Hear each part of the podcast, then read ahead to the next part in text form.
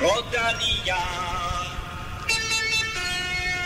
Rodalia.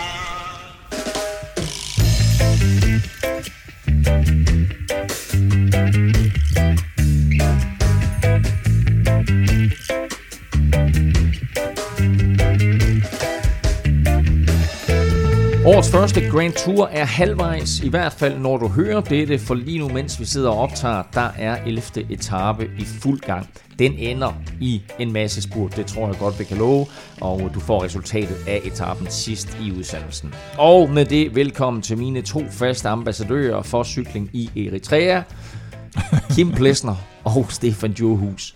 Øh, Kim Biniam Girmay. Ja. Han har været sådan lidt en åbenbaring for cykelsporten i år, men han skal blive bedre til at åbne champagne. Der har været, i, i hvert fald spumante, tror jeg det er. Jeg tror faktisk ikke engang, Det er ikke champagne, det er rigtigt, ja. Øh, og, var så. øh, og hvad hedder det? Der har været lidt bøvl med, med, med propperne dernede. Øh, Van der Poel, han øh, skød sig i, i albuen, han- eller hvad hedder det, skulderen på første etape, og øh, var det ikke dig, Stefan, den også nævnte en for nogle år siden? Var det Sepp van Marke, der også det lavede et eller andet? van Marke i E3 eller sådan noget, hvor han, Ja. han plaffede sin egen kasket af. Ja. så ud. Det er noget farligt stads, det der. Det, det, det, altså, det handler om at, at vende den fremad. Ja, Men øh, det, Mauro Venji har jo også været ude at sige nu, at øh, de skal finde ud af noget, hvor at rytter, de ikke skal til at udgå Skruelåg. på grund af den der champagne. det er ja, det Prøv, være. jamen, det er også vanvittigt, jo ikke? Er han, han, skal åbne, han skal åbne den der flaske champagne, og så, Som er spumante, ja. som er, undskyld, ja tak, ja tak, ja tak, okay. Øh, og så saver han proppen op i sit eget øje. Direkte op i øjet, ja. Altså, det er, jo, det er jo det, man på godt engelsk kalder en freak accident. Øh, og øh, jeg tror, vi har været inde på det før, men øh, den seneste øh, i den kaliber freak accident, det var dengang Paolo Bettini blev bidt i knæet i Tour de Langkawi.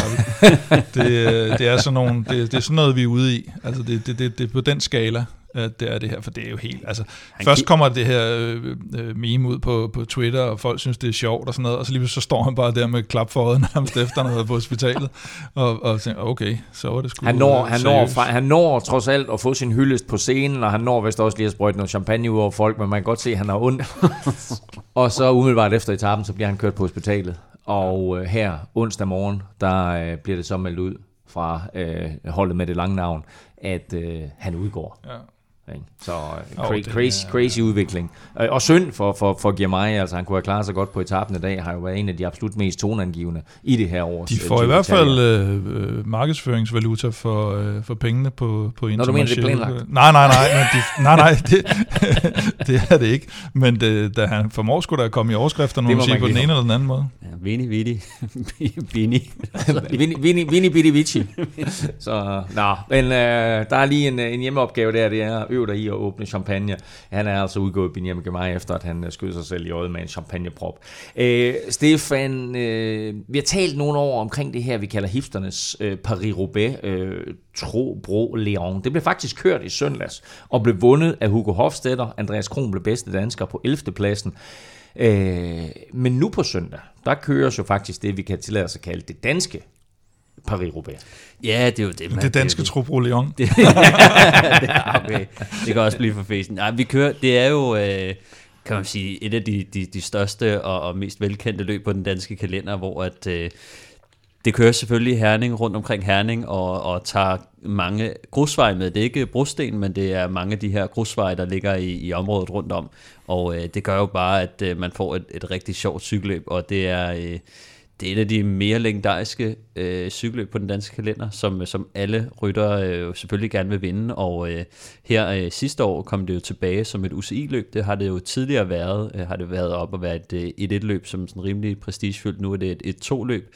Øh, men bare fedt at have et af de store danske cykelløb øh, tilbage på, på UCI-kalenderen, og, og giver det lige lidt mere prestige, øh, fordi at vi har ikke haft så mange UCI-løb herhjemme, og, og det gør lige, at det her løb, som jo er sådan en, ja, det er, så, det er et fladt løb, forholdsvis fladt løb, men, men med rigtig mange øh, grussektioner på, øh, så, øh, så det, det bliver spændende at se. Og der er et par markante navne med os. Det er der i hvert fald. Øh, altså, jeg tror, at selvfølgelig er alle de danske kontihold, de er, de er meget opsat på det. Det er jo selvfølgelig øh, rival øh, Quick øh, BHS Bornholm øh, og øh, det nye øh, kontihold restaurant Suri Karl Ras, og så kommer det norske Uno X-hold jo også øh, blandt andet med, med Lasse Normand, øh, højst sandsynligt i spidsen, som, som har vundet løbet før os.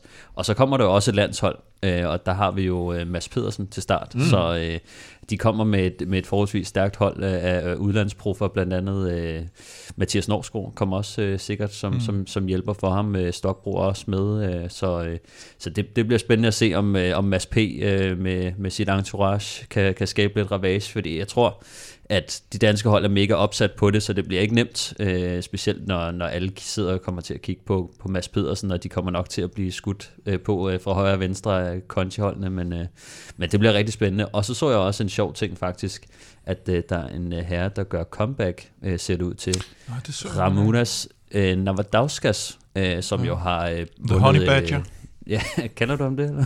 nej, nej, det kaldte de ham på Garmin, tror jeg. Nå, okay. Ja, han var jo, øh, vundet turetapper, Giro-etapper og en øh, VM-medalje og sådan noget. Øh, han er jo kun 34 år, så det er ikke sådan, fordi han er alt for gammel, men han Ordentlig stoppede godt motor i nok. Han stoppede godt nok karrieren, og så gør han comeback på et lille øh, litauisk hold, tror jeg faktisk, der Mm. hvor han også kommer fra. Så spændende at se, hvad, hvad han kan gøre også.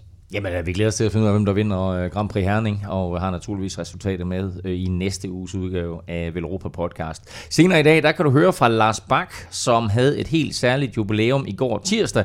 Måske har du allerede regnet ud, hvad det er. Vi skal naturligvis også quizze og have uddelt en kop til en af alle jer dejlige mennesker, der støtter på tier.dk. Uden jer, ingen podcast. Tak til alle, der har været med i lang tid, og velkommen til seks nye siden sidst. Det er Morten, Jeppe, Rune, Nikolaj, Vestgaard Andersen og ikke Stefan 2000, men Ciceri 2000. Fedt I med, og øh, håber selvfølgelig, at øh, I har lyst til at blive ved med at støtte længe, og måske også på et tidspunkt vinder en kop eller en af vores andre præmier. Mere om det senere. Mit navn er Claus Elming. Du lytter til Velropa Podcast, præsenteret i samarbejde med HelloFresh og Odset. Velropa Europa Podcast præsenteres i samarbejde med Odset fra Danske Licensspil. Vi glæder os til sommer og Tour de France på dansk jord, hvor Odset er stolt sponsor af Grand Depart Danmark. Følg med på Odsets hjemmeside eller i appen. Husk, at du skal være minimum 18 år og spille med omtanke. Har du brug for hjælp til spilafhængighed, så kontakt Spillemyndighedens hjælpelinje Stop Spillet eller udluk dig via Rufus. Regler og vilkår gælder. Inden vi skal tale Giro d'Italia og tale om en ung trekrytter, der med næb og klør holder fast i den lyserøde førertrøje, så skal vi lige omkring Ungarn. Som bekendt, øh, som bekendt så begyndte Giroen jo her, men så snart den italienske Grand Tour havde forladt landet, så begyndte etabeløbet Ungarn rundt, og det var med de to supersprintere, Dylan Groenewegen og Fabio Jacobsen til start. Og Stefan, skal vi ikke bare sige, at bortset fra den samlede sejr, så delte de to rovet mellem sig. Jo, det kan du sige. Jeg tror at faktisk, den, øh, en anden hollandsk sprinter, Olaf Køj, han vandt øh, den første etape, som var øh, pænt øh, hektisk faktisk. Men ellers så var det øh, Fabio Jakobsen, der vandt to, og Grønnevægge, øh, hans, øh, ja, de to ærkerivaler der jo, var jo... Men øh, Groenewegen, han, øh, han vandt øh, den sidste sprinteretappe, og... Øh, den vandt han sådan ganske overbevisende faktisk. Øh, De første par sprinteretapper, der blev han slet ikke leveret ordentligt, så han var slet ikke i nærheden af, af at vinde noget, men øh, og man så en Fabio Jacobsen, der, var, øh, der, der selvfølgelig vandt sine to etapper og blev leveret ordentligt, men det var ikke sådan meget overbevisende. Øh, Det var sådan øh, forholdsvis tæt med Rudi Barbier, og, øh, og så... Øh, manglede måske en uh, lead-out-rytter, der var i Italien. det kunne, det kunne snilt have været, øh, og, og der, det, det, det lever måske også, altså i forhold til den måde, han blev slået af kronevæggen på, på, på den sidste sprinteretap, der var altså med, øh, med 10 meter, øh, Mm. der, der sad jeg også og tænkte, var han alligevel så hurtig? Uh, altså han vinder selvfølgelig to etaper, han blev leveret super godt og sådan noget, men, men det var sådan lidt, burde han ikke kunne slå alle de andre med lidt mere end, øh, end en halv cykellængde eller, eller sådan, ikke? Øh, men, øh, men jo, det var, øh, det var, øh, det var de to, der, der, der var sådan toneangivende i løbet. Og i hvert fald spændende med hensyn til øh, årets Tour de France, at se øh, om Fabio Jacobsen er feltets hurtigste, eller, eller hvem, hvem det bliver, om øh, Hornevægge mm. øh, kan byde ham op til dans, eller hvad der kommer til at ske der. Øh, løbet blev vundet samlet af Eddie Dunbar, der blev nummer to på femte og sidste etape, men havde øh, et, et øh, bonussekunder nok i forvejen til, at han kunne vinde samlet. Øh, og den der sidste etape, Kim, det var sådan den eneste faktisk mm. med ægte bjerge, ellers var de fire første etaper. Ja, og der var det jo ham her, det unge uh, trick-talent, vi også har talt lidt om, Antonio Tiberi, eller Tiberi, jeg kan faktisk ikke helt huske, om det er det ene eller det andet. Jeg synes faktisk, Tiberi lyder bedre. Jeg synes, uh, José Tiberi lyder José Tiberi, ja. øh, men ellers synes jeg egentlig, at løbet generelt var det, var det mest dramatiske. Det her øh, vanvittigt styrt på, på anden etape, og det var så grunden mm. til, at, øh, at Kronevæggen ikke øh, sprintede med der, fordi han røg også med ned i den. Og, og det tror så faktisk, øh, fuldstændig vanvittigt ud. Ja, og Olaf Koisch, der han, øh, han må udgå, og, og, og, og, og der er åbenbart et eller andet med, når, når Jacobsen og Kronevæggen de er med, så øh, i samme løb, så, så, så sker der altså fyrværkeri på, på styrtfronten. Det kan være, at man skal have sådan en eller anden regel. De var heldigvis ikke begge to involveret. Nej, nej, det var ikke, fordi de var involveret, men man fik, det ledte jo lidt tanker tilbage til, til, til den der Men var, var, det, var, det, var det Kronevæggen, som røg helt øh, ud af, af brættet og ind i nogle træer og alt muligt? Eller hvem var det? For jeg så det en Jumbo Visma-rytter, der, der Olaf to... Køj, han, øh, han røg ja. i hvert fald lidt derude ja. af. Der var rigtig Kronevæggen kører ikke for Jumbo Visma, nemlig kan, kan jeg oplyse. Nej, det gør, undskyld, det gør han ikke. Hvor er det, han er henne nu? Han er i Bike Exchange. Nå ja, my bad. Exchanged. Ja. Exchange. så ja, tak. Så nej, jeg synes, det, det, var, det, var, det var desværre sådan lidt det, der overskyggede det løb, synes jeg. Det var der, der var, der var mest fokus på det, og det er også et, det er en svær termin at have øh, nede i Ungarn, selvom, selvom de var der med Giroen, så øh, at have den midt oven i, i Giro d'Italia, der, der er ikke så meget fokus på det løb. Det var jo det også en af grundene til, at øh, der var så stærkt et felt øh, i Ungarn, var, var på grund af, at øh, de, de, de kunne meget lettere komme til. Altså, de skulle alligevel derned øh, for, for at starte mm. Giroen, øh, så, så de kunne sende øh, hele lortet derned, mm. og, og så var det så lidt nemmere for, for dem at organisere. Samtidig så er det også fordi, at uh, der er mange hold, der er på jagt efter de der UCI-point, fordi at mm. det endelig er begyndt at gå op for folk, at uh, de skal altså til at, specielt dem, der ligger lidt længere ned, de skal altså til at skrabe mm. noget sammen, mm. uh, hvis, de skal, hvis de skal være sikre, ikke? Så talte vi lige, eller jeg nævnte lige kort, at, at hvad hedder det, femte etape der var den eneste med bjerge, og der viste faktisk to danskere så frem, både Niklas E. og Anton Charming gjorde det godt. Charming, ja. Charming, Charming. Øh, ja, og begge to selvfølgelig fra, fra Uno X-holdet. Jeg synes, de viste et, et rigtig pænt niveau. Øh, de blev henholdsvis øh, nummer 7 øh, og nummer 10, og, og blev så også nummer 6 og, og 9 i, i klassementet, øh, Niklas C. Øh, foran øh, Anton Charmik. De kunne ikke helt være med, da øh, det var Ineos, der satte et virkelig hårdt tempo, og, øh, og Eddie Dunbar, der virkelig... Øh, fløj til angreb. Øh, han var lige ved at, at køre solo hjem, øh, og så havde der så lå der sådan en gruppe bagved, mm. øh, blandt andet med Antonio Tiberi, og der, der kunne man se både E og, og Charmik, de lå der og kunne ikke sådan helt være med med, med de allerbedste, men, men kommer lidt igennem, synes jeg, og viser, at de, de hører til på, på, på et rimelig højt niveau. Men altså der, der var lige lidt stykke op, Tiberi, han, øh, han, han får faktisk sat en krog i Dunbar, og sådan mm. får langsomt øh, hævet ham ind, og, og tror først, øh, han går forbi ham til med er der 50 øh, meter tilbage, eller sådan noget, ikke? efter Dunbar, han har siddet øh, ude foran i, i 3-4 kilometer, øh, så, øh, så det, var, det var en imponerende sejr af ham, og, og også flot af, af de to danskere, de trods alt øh, kommer rimelig godt igennem. Og så synes jeg, der var en ting, der var lidt spændende, og blev snakket lidt om bagefter, det var, Øhm, Anton Charmik og Uno X-holdet, de har testet sådan et nyt system af øh, fra Classified øh, med at... Øh, fra hvad? Nå, fra Classified. Classified hedder ja. mærket. Det er et belgisk mærke, som øh, laver sådan et øh, sådan gear i navet, Øh, så øh, i stedet for at have en forskifter, det er lidt ligesom, man skal tænke lidt som sådan en indvendig gear, mm-hmm. øh, at de, de kan tage øh, den forreste klinge og, og forskifteren af, og så har de gearet i navet bagved. Så det er sådan lidt lidt indvendig gear, og så er det med Bluetooth og sådan en lille knap op på, øh, hvad hedder det, på styret, at, øh, at man kan skifte mellem dem, og, og skulle egentlig skifte så, godt. Så, og sådan altså så, så stor lille klinge foran, Ja, der, der er kun én klinge ja, foran. Ja, altså, men altså princippet i det er, at, at du så har den store og den lille klinge siddende i navet på en eller anden måde. Ja, det kan du sige. Altså, du har jo kun kassetten bagpå, men så kan du skifte mellem, kan man sige, tungt og, og lavt mm, i mm, navet. Mm. Ja. så man skal tænke indvendig gear på en eller anden måde, ikke? Som, ja. Øh, som der så er blevet udviklet. Ret spændende. Øh, man, kan, man kan selvfølgelig, øh, hvad hedder det, det, det vejer lidt mere end normalt, men alt i alt, når man tager klingen og forskifteren væk og sådan noget, så, så, så er der en lille vægtbesparelse. Øh, og øh, og nok være, også en lille aerodynamisk øh, fordel faktisk. Øh, men det er noget, som jeg prøvede faktisk at skrive til, til Charmik, om det var hans eget øh, påfund, eller om det var holdet. Og det, han sagde, at øh, han selvfølgelig ikke kunne afsløre så meget endnu, men det var holdet, der, der testede lidt af, øh, for at se, om, om det var noget, øh, de, skulle, de skulle kigge lidt mere på i fremtiden. Men, men næppe en besparelse på pengepunkten. Nej, det tror jeg heller ikke. jeg tænker, om ikke uh, Gaviria skulle prøve at teste. Okay. Som sagt, altså uh, Eddie Dunbar uh, blev to år på sidste etape, men vinder løbet samlet. Han kommer fra Indias, som du lige var inde på, Stefan. Niklas E. blev samlet nummer 6, og Anton Charmik blev nummer 9. Ikke mere ungarsk gulasch. Nu skal vi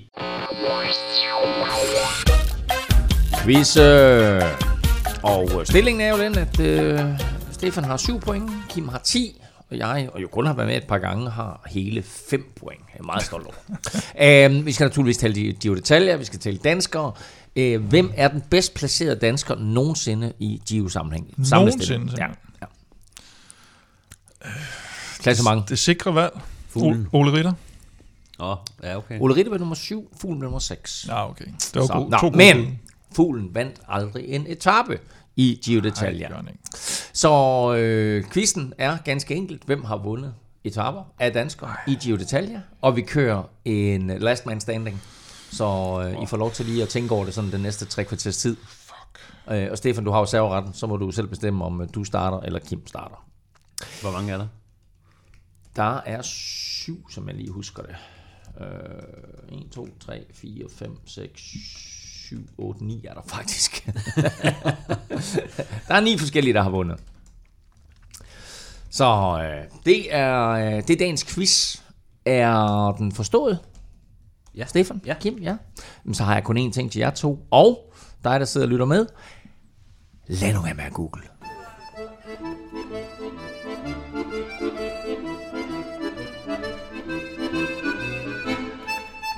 Efter starten i Ungarn og to etaper på Sicilien er Giro d'Italia nu endelig tilbage på det italienske fastland, og vi har fået en lille uge med spændende cykelløb, et par flotte udbrudssejre og en ung spanier, der desperat holder fast i den lyserøde førertrøje.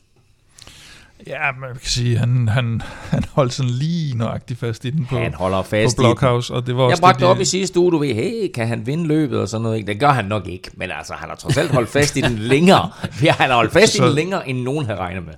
Nej, det ved jeg egentlig ikke, Nå, men okay. øh, de regnede i hvert fald selv med, at han kunne holde den på Blockhouse. Og nu siger de jo, at han øh, deres klassemangs... Øh, Juan Pedro Lopez, fordi, og det, der skal du have ros, ikke? Skal jeg alligevel? Oraklet, oraklet Plesner sagde jo præcis, hvad der skete, at Chicone ville gå ned på Blockhouse. Og det skete. Jamen, øh, det, det, det, det, det, var jo næsten, det stod næsten skrevet et eller andet sted i avisen eller et eller andet, at, øh, at han ville øh, omgøre sine klassementsforhåbninger til etaper, og det, det er nok, jeg, jeg synes bare, det er den rytter, han er. Altså, det, det, det tror jeg, han får mere ud af, faktisk. Og det tror jeg, de skulle tage at gøre fra starten. øh, på, han var også med frem her den anden dag i, på sådan en, en, en semi-etappe der, ikke? Så jeg synes lidt mere, at han er den slags rytter, end han er sådan en full-blown klassementsrytter. Og dermed så har Trek altså øh, sadlet om, og nu gjort den lyserøde førertrøje Juan Pedro Lopez til... Øh, Ja, han skal jo nok ikke ved ikke, er, han, er han kaptajn nu, eller, eller er det bare... Kører Jo, de bare? de, de kører ja. klassement. De, de mener, at han kan måske ende i top 10 eller sådan noget, på, øh, på, eller top 5, hvis han er virkelig kørende. Ikke? Men igen skal man også regne med det der med, når, når øh, lad os sige, det havde været en, øh, en Chris Froome, Lance Armstrong type, så er det klart, at så har du ikke det her øh, så meget stress i forhold til det med at, at føre et løb og så videre, fordi man er vant til det, men her kommer der sådan en helt ny rytter ind og skal prøve det her med at være i førertrøjen og mediepresset og alt fokus på ham, og det slider øh, mere end på de rutinerede på ham, og derfor så, øh, så vil han også have brugt så meget energi og kræfter på, på bare det, og øh, På bare det. ja, det er også, ja, ham holder han også øje med. men, men han skal jo ikke, han skal jo ikke tage meget af de her 1-2 minutter øh, på, på hver bjergetappe, før at, øh, han rasler stille og roligt ned igennem. Det, det er jo sindssygt tæt efter Blockhouse. Ja. Ja. Altså, øh, jeg tror, hvad har vi? Vi skal have... Syv, syv rytter inden for 30 sekunder. Ja, så øh, jeg tror meget hurtigt, at, øh, at det kan gå, øh, gå galt. Hvis først, han, ja, hvis først han ligesom mister den, så er det lidt ligesom, øh, hvis man, øh, alle der har prøvet at, at cykle, at hvis først man mærker, at, at benene ikke er der, så, så kan man godt lige, man kan godt sådan prøve at snige sig med og hænge lidt på på moralen, og så hvis man først op i hovedet siger, okay, nu kan, jeg, nu kan jeg alligevel ikke følge med, så stopper benene også med at køre. Altså, det han skal være allermest opmærksom på, det er selvfølgelig ikke at komme til at skyde sig selv i øjet med en champagne. Ja, det er klart. Lad os lige, lad os lige løbe etaperne igennem øh, hurtigt, øh, siden vi var her sidst. Øh, 6. etape endte i en spurt, og øh, for anden dag i træk hed vinderen Arno Demar, som lige nøjagtigt fik kastet cyklen over stregen foran Caleb Ewan. Øh, og lige der, der virkede Francis de Jeux som det mest organiserede hold, og Demar som fældets hurtigste rytter. I, ja, altså det, jeg synes i hvert fald, at han virker til at være den, den stærkeste øh, af, af sprinterne, øh, og også den, der har det bedste lead-out. Øh, Jeg synes, de har gjort et godt stykke arbejde i forhold til at få, øh, få leveret ham ordentligt, og, og der, der, skuffer han altså, øh, der skuffer han ikke lige. Så øh, altså nu, øh, nu tror jeg også specielt, med, vi har set uh, Cavendish jo vinde en med, med super hjælp af Mørkøv. Nu er Mørkøv ude. Mm. Uh, Caleb Ewan er, er aldrig rigtig blevet leveret uh, specielt godt, uh, og han har også mistet uh, sin uh, lead-out-mand, Rüdiger Selig, så... Uh, så jeg tror altså, jeg tror fortsat, at der, jeg vil satse på, på Arnaud Dimar som, øh, som den, den, den mest sikre sprinter i hvert fald. Ja. Øh, de gør det i hvert fald rigtig godt i forhold til at få leveret ham, og, og han virker til at være den stærkeste, men altså, der, der kan jo ske meget i forhold til, til farten, og hvordan øh, tingene lige bliver timet på dagen. Men, men altså, han, han er i hvert fald, i, i min bog, der, der er han nok den, den, den bedste. Og så var det jo det, det var sådan en helt vanvittig spurt. Altså, der, der skete så mange ting i den spurt. Der skete jo intet på etappen. Det skal vi måske også med 36 i snit, 36 så meget, meget langsomt. De kom ind klokken halv ni om aftenen. Lige før min, øh, i min velmangsdag, jeg kunne have siddet med på jul. Ah, det kunne jeg faktisk. Eller det kunne de fleste, der har prøvet at bare køre sådan et, et motionscykelløb, havde han sagt. Øh, hvis du sidder på, på flad vej og bare sidder inde i sådan en stor gruppe der, så 36, det er altså ikke... Øh, det er, altså, det er jo motionshastighed. Ja. Det er det virkelig. Men lige så Lige så kedelig eller langsom som løbet afviklet, lige så vanvittig en spurt var det. Ja, det var det, og der skete jo alle de her ting. Men først var det jo uh, Chimolai, der tager den sådan uh, på kryds og tværs uh, uh, fra, fra venstre mod højre, og, og nærmest kører sådan midt ind igennem uh, Quicksteps lead-out-tog og deler det i to. Og, øh, og der var også mange bagefter, der tænkte, skulle han ikke måske lige have haft en, en reprimand eller en deklassering? Og så har vi hele det her show med, at alle øh, de store favoritter kører over i, i venstre side af vejen, og så lige så kører Dainese, som i forhold til den her DSM-strategi, som jeg tror, vi var inde på, enten i optakten eller i, i mm. en anden udsendelse, at de vil skifte mellem øh, Dainese og, og Kees Bol. Han har så fået til opgave at køre lead-out for Kees Bol, og han tænker, over i højre side, der er ikke nogen, der kører jeg over tager Case Bol med, og så lige pludselig så finder Gaviria ud af, jeg smutter sgu også derover. Og så begynder han at ligge boks med Case Bol om øh, Dainese hjul, og Dainese ser ikke ud til at være en, der er vant til at køre lead-out, han er mere vant til at køre spurten, så da han er færdig med sit lead-out, så ligesom om, at han ikke sådan slår rigtigt ud i forhold til, hvem han har liggende på hjul. Så både skal de sådan forholde sig til, at de, sådan, de skal ikke, de skal ikke klods bremsen, men det, de skal i hvert fald lige navigere i forhold til, at han nærmest stopper.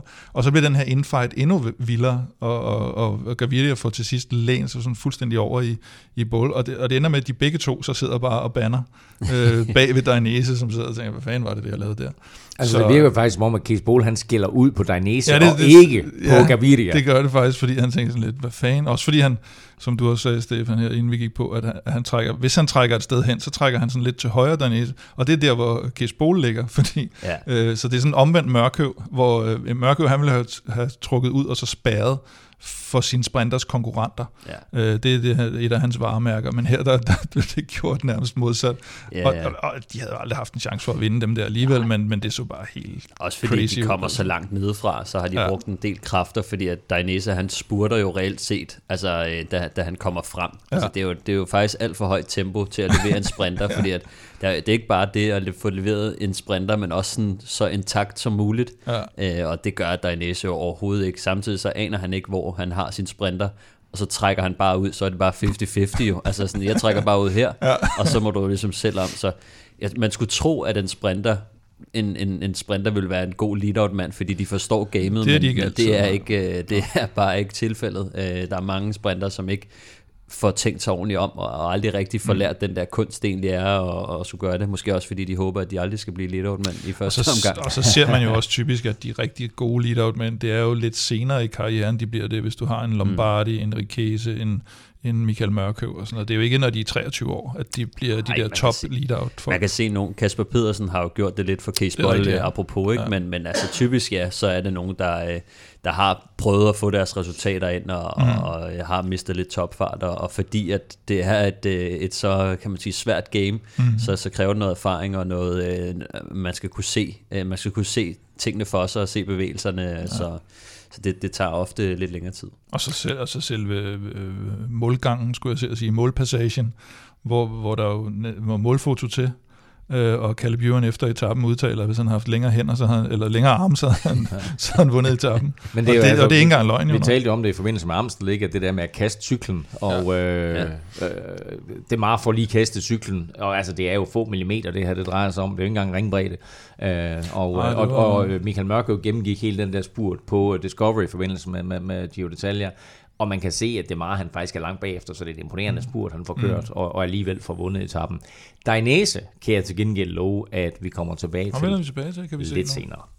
Syvende etape gik fra Diamante til Potenza, og det var Kuhn Baumann fra Jumbo Visma, der havde flest diamanter i benene. Ja, jeg synes, det var en øh, fantastisk etape. Der, var- de havde jo virkelig fået tæsk, øh, Jumbo Visma, på, øh, på Etna, og, øh, og var sådan set sat ud af spillet på, på stort set alle fronter. Og, og så kommer den her etape, hvor alle ved, at man skal i udbrud. Altså det, det er udbrud, det kommer til at ske fra, og det er en benhård etape. Og, øh, og så blev det bare sådan en, øh, en, en stor hollænderdag, med, med både Dumoulin og Kuhn Baumann, øh, Bauke. øh, Bauke og, og Wout Poels, øh, og så øh, havde vi jo også, hvad hedder han, øh, Mathieu van der Poel, der prøvede, øh, i hvert fald i starten også, med nogle af sine vanvids øh, accelerationer, og, og ikke bare accelerationer, men den der insisteren, han har på, men, men fik kørt sig selv nærmest i smadret. Øh, og så... Øh, og så bliver det det her virkelig kvalitetsudbrud, der selvfølgelig holder hjem, og hvor, hvor Bagman både tager øh, bjerg, bjergtrøjen, og Dumoulin offer fuldstændig sine egne chancer for sin, øh, for sin træningskammerat her, og, øh, og det bliver, det bliver sgu flot kørt, og, og Formolo, som jo mange, på mange tidspunkter så, så stærkest ud faktisk, må, må også tage til takke med, med en sekundær placering. Ja, Kuhn Baumann, han blev faktisk sat øh, på, var det Ja, det er rigtigt, det var der, også vildt. hvor han har ligget og taget øh, bjergpointene, og så, Ja. så bliver han sat på den sidste stigning. Det er godt, han har øh, Tom Dumoulin, som jo faktisk også på et tidspunkt øh, øh, forsvinder lidt i Han finalen. ryger også, og Formolo ligger det der 5 meter foran Bauke og sådan noget. Ja. og i lang, lang tid, og det var, det, det var sådan en virkelig underlig afslutning, på, man kunne se, at alle var bare kørt helt ud, og de kørte ja. hver sit, øh, hver, hver rytter kørte med, hvad de havde. Det var ikke- først til sidst jo øh, med, hvad var det, 3 km igen, da Tom Dumoulin han kommer op til dem igen, og så, så han sådan, nu, Ro på. nu fører jeg Ja. lige resten og, og holder ro på, øh, så, så, så han kan køre spurten der. Og, Ja. og jeg var faktisk lidt overrasket over, hvor hurtig han var, Kuhn Baumann. Det, Ja, det så man i alle de indlagt ikke set, øh, bjergspuler. Det gjorde man jo så godt nok ikke, men, øh, Ja. ja. men alligevel øh, stærkt kørt, at han alligevel slår øh, i hvert fald Formulo så, øh, så, så stort. Og en øh, vigtig etappesejr for Jumbo Visma, som ikke har haft det, det Ja, bedste så havde vi jo detaljer. også det her med, med, med Trek, der sad og førte ned i feltet, mens de havde Bauke op foran, som så sådan lidt underligt Ja. ud, hvor, hvor jeg jo nok tænker, i hvert fald på det tidspunkt af løbet, der, altså, Tom Dumoulin har tabt en del tid på Etna, men hvis man, eller jeg vil i hvert fald have tænkt som Trek sportsdirektør, der er ikke nogen af de store hold, der synes, det kunne være rigtig fedt, hvis Tom Dumoulin han kommer ind i gamet igen, eller ind i, øh, hvad nu hvis det bare var en dårlig dag, han havde på Etna, det ville de simpelthen ikke turde, så jeg vil nok have overgivet noget af kontrollen til dem og sagt, hey, vi har Bauke ude foran, han kan både komme i føretrøjen, og han kan tage etappen, det må være op til andre at ligge. Der, der brugte de altså holdet, der sled de Men på var der, holdet. ikke noget, var der ikke noget, kunne, kunne Baumann ikke også tage førtrøjen? Jo, der var øh, Formolo kunne vist, øh, eller hvem fanden var det, eller var det, derfor, Baumann, der... Altså, Trek har spillet den sikkert. Ja, ja, det er klart, at det, men de brugte virkelig også mange kræfter på det, og det er mere der, skulle de have haft is i maven og sagt til, eller ville Ineos og Bike Exchange have sagt, det er fint nok, vi lader bare Tom Dumoulin sejle med 15 minutter. Det tror jeg simpelthen ikke på. At de, jeg tror, de ville have kontrolleret den, og hvilket de også gjorde til sidst, så tror mm. jeg på etappen, at de også bare for at holde øh, folk fremme og positionskamp og så videre. Men, øh, men det var, ja, det var en lille... Men fed, fed etape, og øh, det blev lørdagens etape også. Der var ja. dømt rundtur i Napoli med start og mål i byen og kørsel sådan op og ned i det kuperede område. Øh, I sidste uge, der så vi sejre af Cavendish og Gilbert på samme dag. Det var sådan lidt, Stefan, jeg tror, du brugte ordet tidsmaskinen, der også slået til der, ikke? Og så på 8. etape her, der laver den 35-årige Thomas de Gent et af sine helt store udbrudskup.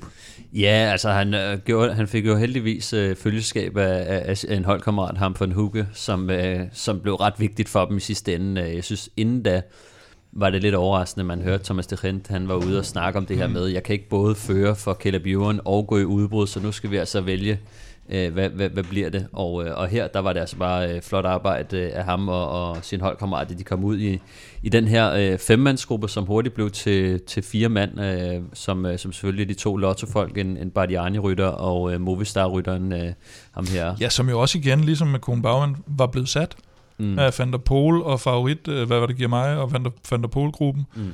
Men de kan ikke blive enige, fordi alle sidder og kører på, på Van der Pol. og giver mig, mener giver mig også, men øh, Ja. det er sådan en anden sag, den kan vi tage. Men, øh, men så kommer de jo afsted lige pludselig, og så, så, så holder de bare hjem. Tak, Ja, ja. Meget takket være Thomas de Rent. Ja, bestemt. Han kørte jo som en, en motorcykel, og, og han er jo bare typen, der, der aldrig bliver træt. Altså, han kan jo bare blive ved, og, øh, og det var jo super vigtigt, altså, at, at de to kunne, kunne holde styr på det til sidst, og så altså, så er det jo til sidst ham von Hugger, der, der, der, der tager det sidste slæb, og, og så Thomas de Rent, der bare fyrer en vanvittig spurt af, og der var slet ikke nogen tvivl om, øh, hvem, der, øh, hvem der var den stærkeste Ej, i sidste ende. Ikke...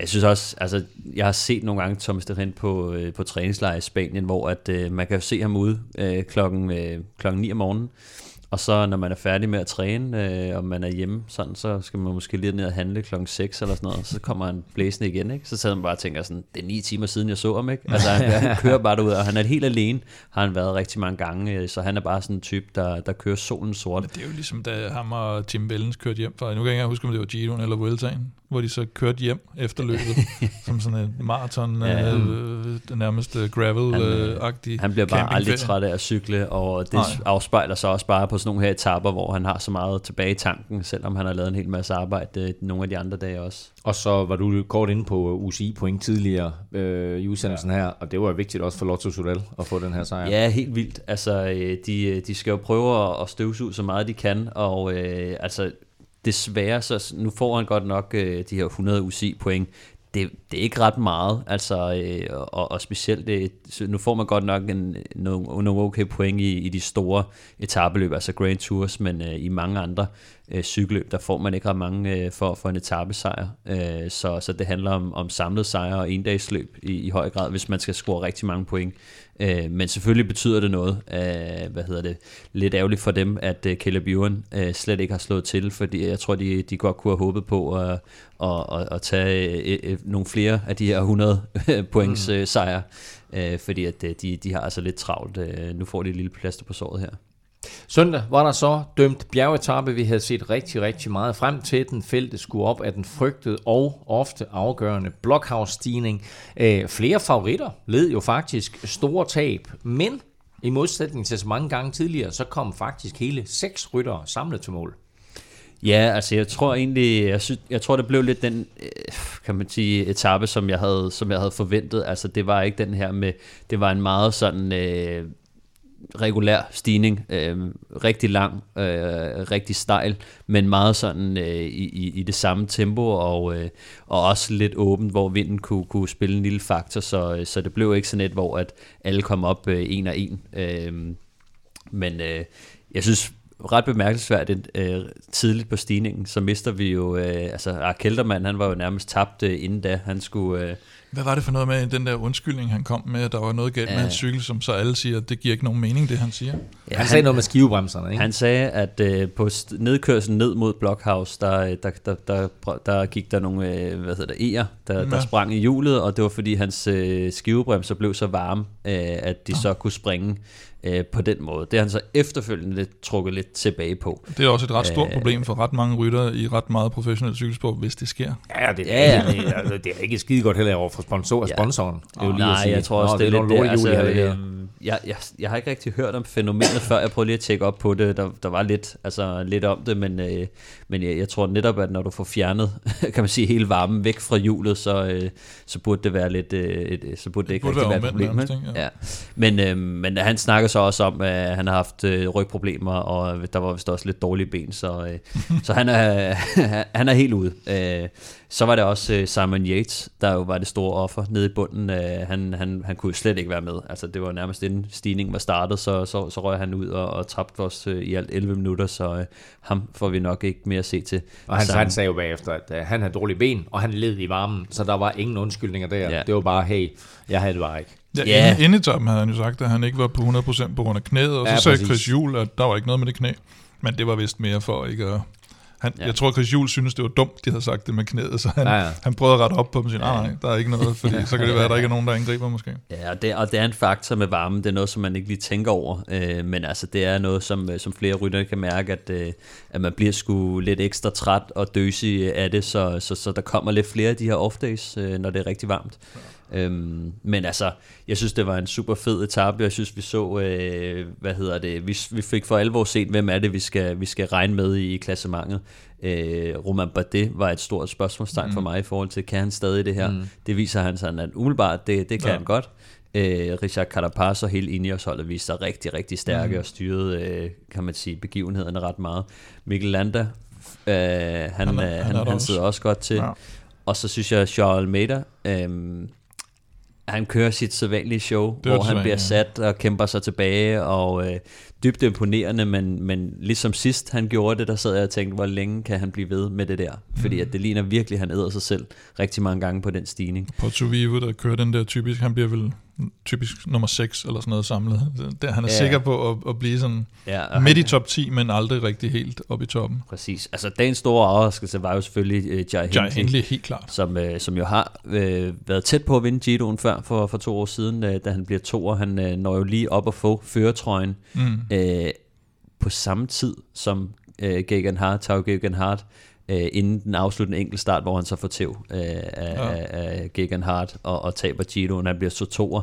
Men øh, spændende at se, at han faktisk kan sidde med med de allerbedste. Det var jo det, vi snakkede om dengang øh, i mm. 2020, at ja, ja, der, der var jo nærmest ikke nogen tilbage. Mm. Det var corona, og øh, at, de fleste rytter var udgået, inden det sådan blev alvor. Men, men her, der viser han altså, at han kan køre op med de, med de aller, allerbedste. Og vinder etappen. Vinder etappen, ja, ja, ja, ja. Og, og det var sgu Altså, det var... altså, den er meget god at have på CV, den er ikke Blockhouse. Jo, jo, jo. Jeg kørte fra ja, Campos, jeg, jeg kørte fra ja. Roman Bardet, jeg kørte fra Lander. Ja, sidst der var det, skulle han jo bare køre for øh, holdkammerat uh, Keltermann og, og tage Gergen Hardik, og så var det Fuglsang, der, der var jo også var en af de store mm. favoritter det år, som jo aldrig rigtig uh, ramte niveauet. Men, jeg troede sgu, jeg havde mere troet på Bukman og Keltermann. Det må jeg sige i det her. Jeg havde, jeg havde simpelthen ikke set uh, Hindley være så godt kørende. Altså selvfølgelig, som, som vi snakkede om, et godt kort at have i forhold til holdkonkurrencen. Mm. Men i forhold til en sejr på Blockhouse, den havde jeg, altså, den havde jeg virkelig ikke forudset. Nej, det, det, det havde jeg sgu heller ikke, men uh, det kan være, at vi skal til at holde lidt mere øje med ham, fordi at, ja. uh, han er jo stadig lidt uh, en af de yngre rytter, som, som er under udvikling, så, uh, så jeg tror, vi skal regne mere med ham. Bookman sad selvfølgelig også øh, fint med. Og mm. Nibali, Valverde, ja, Nibali, de kom altså var, også... Øh, ja, de kom Nibali så godt ud, og gav, gav jo faktisk sig selv chancen for at vinde den etape her, men man kunne selvfølgelig ikke køre med, ja, da, da, da, da, de, øh, da de helt store favoritter, de kørte.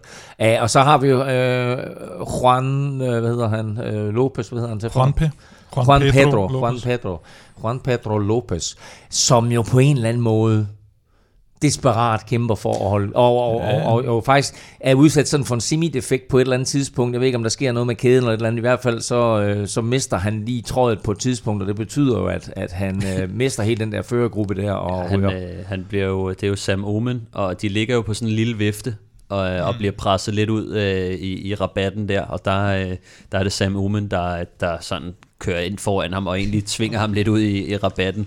Og, øh, og det gør jo så, at han lige må hurtigt klikke ud og, og komme tilbage på vejen og, og blive rasende, fordi det, han sidder jo fuldstændig blokeret i, i rød zone på det ja. tidspunkt, øh, og det er så der, han tager en flaske og kylder den efter Sam Omen. og det så jeg ikke engang, gør han det? Og ja, det var Dumoulin øh, dagen efter lejer, han ja, kaster en Dumoulin, flaske efter han, øh, Lopez. Ja. Han joker med om dagen efter, hvor ja. øh, i starten af etappen, hvor Nå, han det, tager... Det så jeg godt. Ja, det så jeg godt. ud og lavede, som om han skal til at kaste den på ham. Det var grineren. Men, øhm, men ja, så... Ja, ja, hvor altså, han forsvarer, han forsvarer føretrøjen, ikke? Altså, det ser ud som om, han mister den, men han kommer ind, han har to minutters forspring cirka ja. til den der topgruppe, og han kommer ind så noget af det halvanden minut efter ja. dem, eller noget i den retning, ikke? Ja, han er jo heller ikke, vi snakker om det sidste også. Han blev 13 i Vueltaen, tror jeg, og han er, han, er, han er en god bjergrytter, men, men jeg tror, jeg tror mest det, der tynger ham, er, er, er den tid, han er, nu, nu skal han jo sidde og holde sig fremme hele tiden. Han kan ikke bare sidde og gemme sig ned bagved. Mm. Og mængden af stress og, og, og træthed her, den, den, det er det, der kommer til at knække ham i den sidste ende. Det er ikke, fordi han er nogen dårlig bjergrytter. Ja, jeg tror også, øh, vi har jo snakket om, hvad han blevet nummer 12 i Vueltaen mm. øh, sammenlagt. Det, øh, det her er måske lidt hårdere felt, end, øh, end Vueltaen mm. øh, typisk er. Øh, men jeg kunne, jeg, kunne, jeg kunne stilt se, at han, altså, hvis han mister øh, den samme tid igen til, til de samme favoritter, altså, så er han ude for top 10 nærmest. Så, øh, så det, det kan gå rigtig hurtigt, fordi at, mm. selvom vi har været igennem to øh, vanvittige bjergetapper, øh, og en enkelt start og, og, og noget mellemterræn, så, øh, så har de holdt rimelig godt øh, sammen, øh, alle de store favoritter. Øh, så så der, der skal ikke meget til øh, i forhold til, altså nu tabte han 1,46 på, på Blockhouse. Mm. Det, det, det kan han ikke slippe afsted med igen, og stadig ligge i top 10, så, så han skal faktisk op sit niveau lidt, hvis han har seriøse, øh, hvad hedder det, øh, ambitioner i forhold til klassementet. Jai Hindley, Roman Bardet, Richard Carapaz, Miguel Landa, Josés bror, Joao Almeida og Domenico Pozzovivo kom samlet til mål på Blockhouse. Øh, Giron øh, ser ud til også at, at skulle blive afgjort mellem øh, de seks, måske med Lopez som en outsider, eller måske en Chilion Matang, ah. som... Ja, ja, altså, jeg ved det ikke, han holder sig til jo. Skal jeg fortælle dig, hvordan det kommer til at gå? Ja, kom, kom så, oraklet Kim. Nej, men nu, altså, han har jo gjort det samme igen med, ja, at han kommer ja. med i et udbrud, og så kommer han lidt op, og så nu kører de ham ud igen, så kan det være, at han kommer op i et udbrud ja, ja.